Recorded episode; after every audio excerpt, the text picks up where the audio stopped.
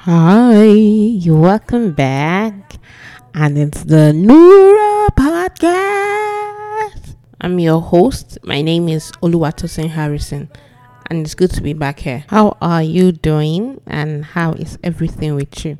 I hope you're having a good day. So today we'll be talking about snare. And before we go any further, please pray with me. Our Lord and our Father, we thank you. Lord, we worship you because you're our Father. For your faithfulness, we thank you. For your goodness, we thank you. For your majesty, excellence, for your love, we thank you. For never leaving us stranded, for always helping us, for always being our ever present help. Lord, we appreciate you. Lord, we pray that you continually be with us and you help us to live life that pleases you now and always. In Jesus' name, amen. We're starting with the meaning of snare. So, snare is something deceptively attractive or something by which one is entangled, involved in difficulties, or impeded. That's the meaning of snare. Our Bible verse today is yes, Psalm 124. And the verse 7, the Bible says that our soul is escaped as the bird out of the snare of the fowlers. The snare is broken and we are escaped. Yeah, yes, we are escaped out of the snare. Hallelujah. And our opening quote goes thus There is no trap so deadly as the trap that you set for yourself. Raymond Chandler. Okay, how can I set a trap for myself?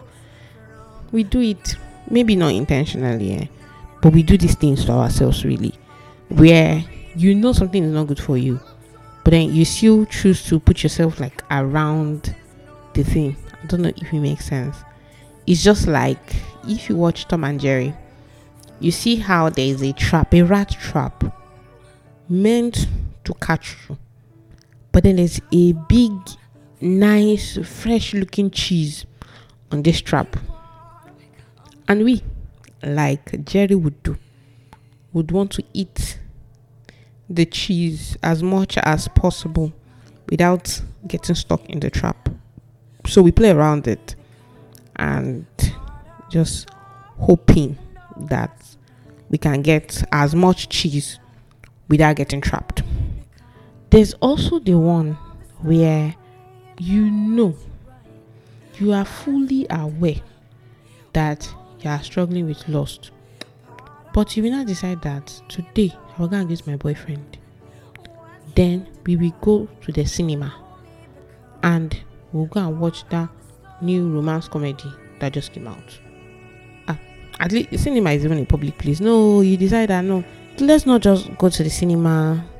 The country is unsafe. It's just better we stay at home and Netflix and chill. So you set it, you off the lights, make popcorns available, and then you go home now and go and be casting demons. That's if the lost waits for you to get home. If something doesn't happen there. So the whole point of this is that the most deadly trap is the one that you set for yourself.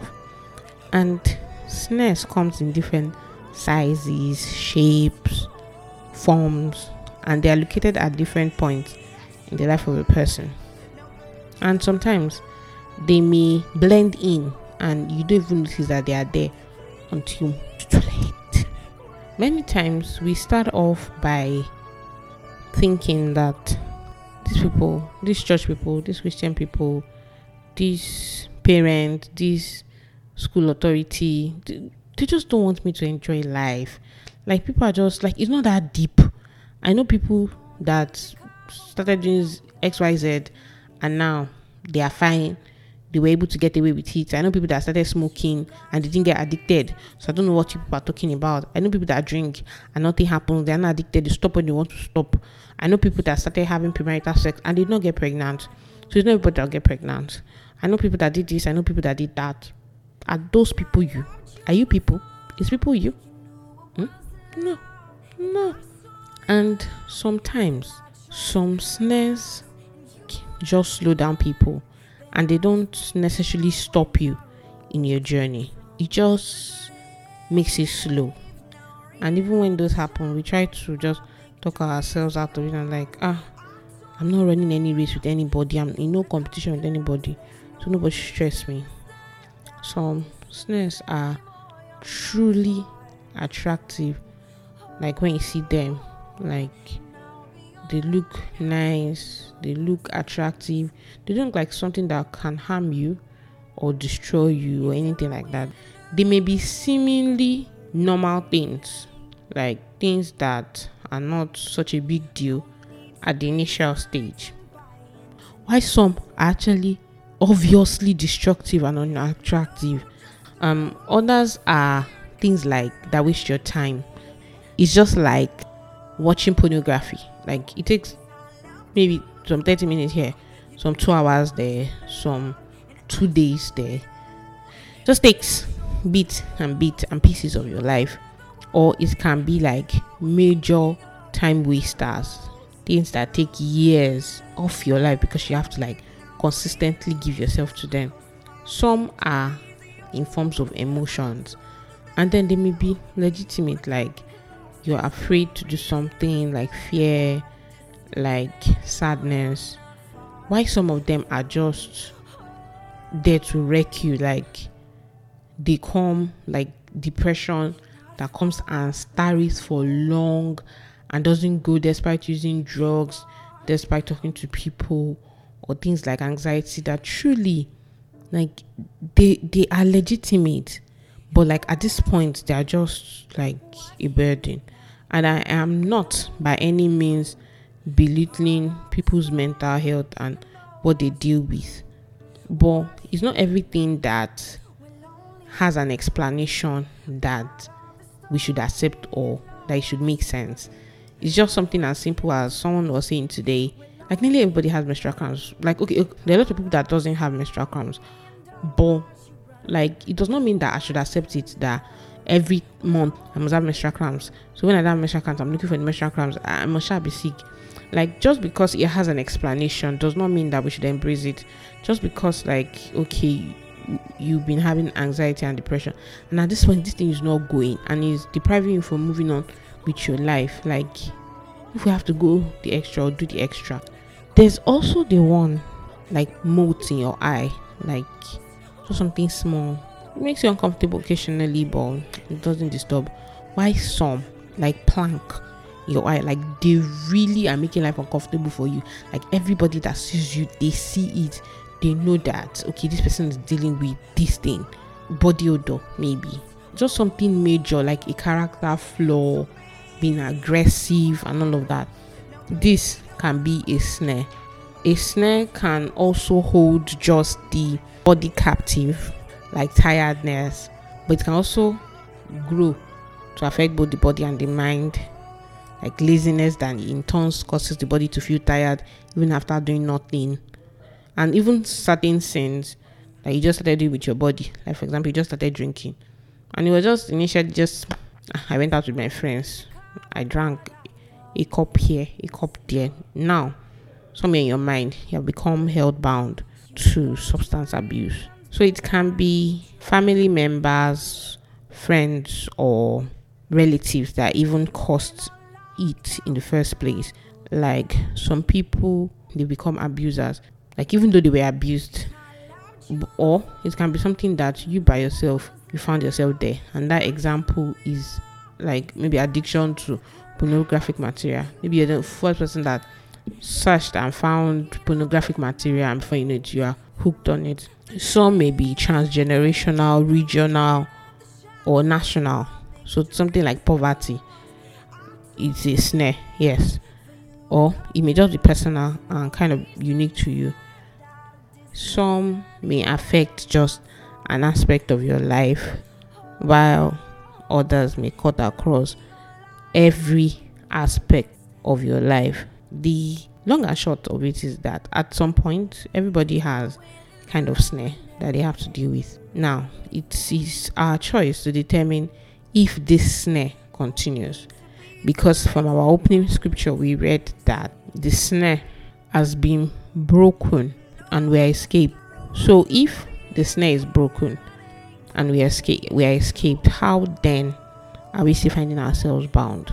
This snare, like the majority of examples I've given, can cut across things like addiction, depression and anxiety, pride and arrogance, heartbreak, abandonment issues, betrayals, unforgiveness, poverty and hardship, godlessness.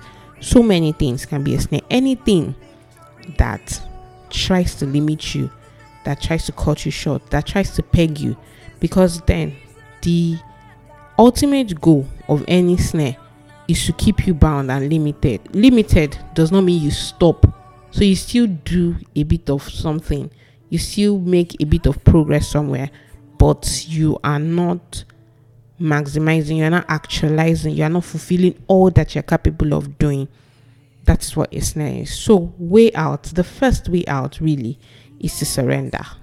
And it's not just giving your life to Christ, is allowing the Lordship of Christ over your life. So surrendering and submitting. And verse 8 of Psalm 124, the Bible says that our help is in the name of the Lord who made the heavens and the earth. So we are helped. We are not without help. And our help is God. Our help is God. So regardless of how long we've been bound, regardless, like it doesn't matter, we can escape we really can.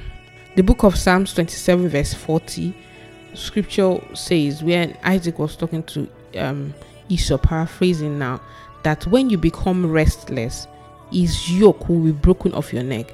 So he was saying that Esau would serve Jacob, but when Esau becomes restless, it would break free. So we, we can remain captive, we can remain slaves to our snare until we become restless and we are ready to break free. There is freedom in Jesus. We are not walking this walk alone. We are not moving this move alone. We are not helpless, neither are we disadvantaged.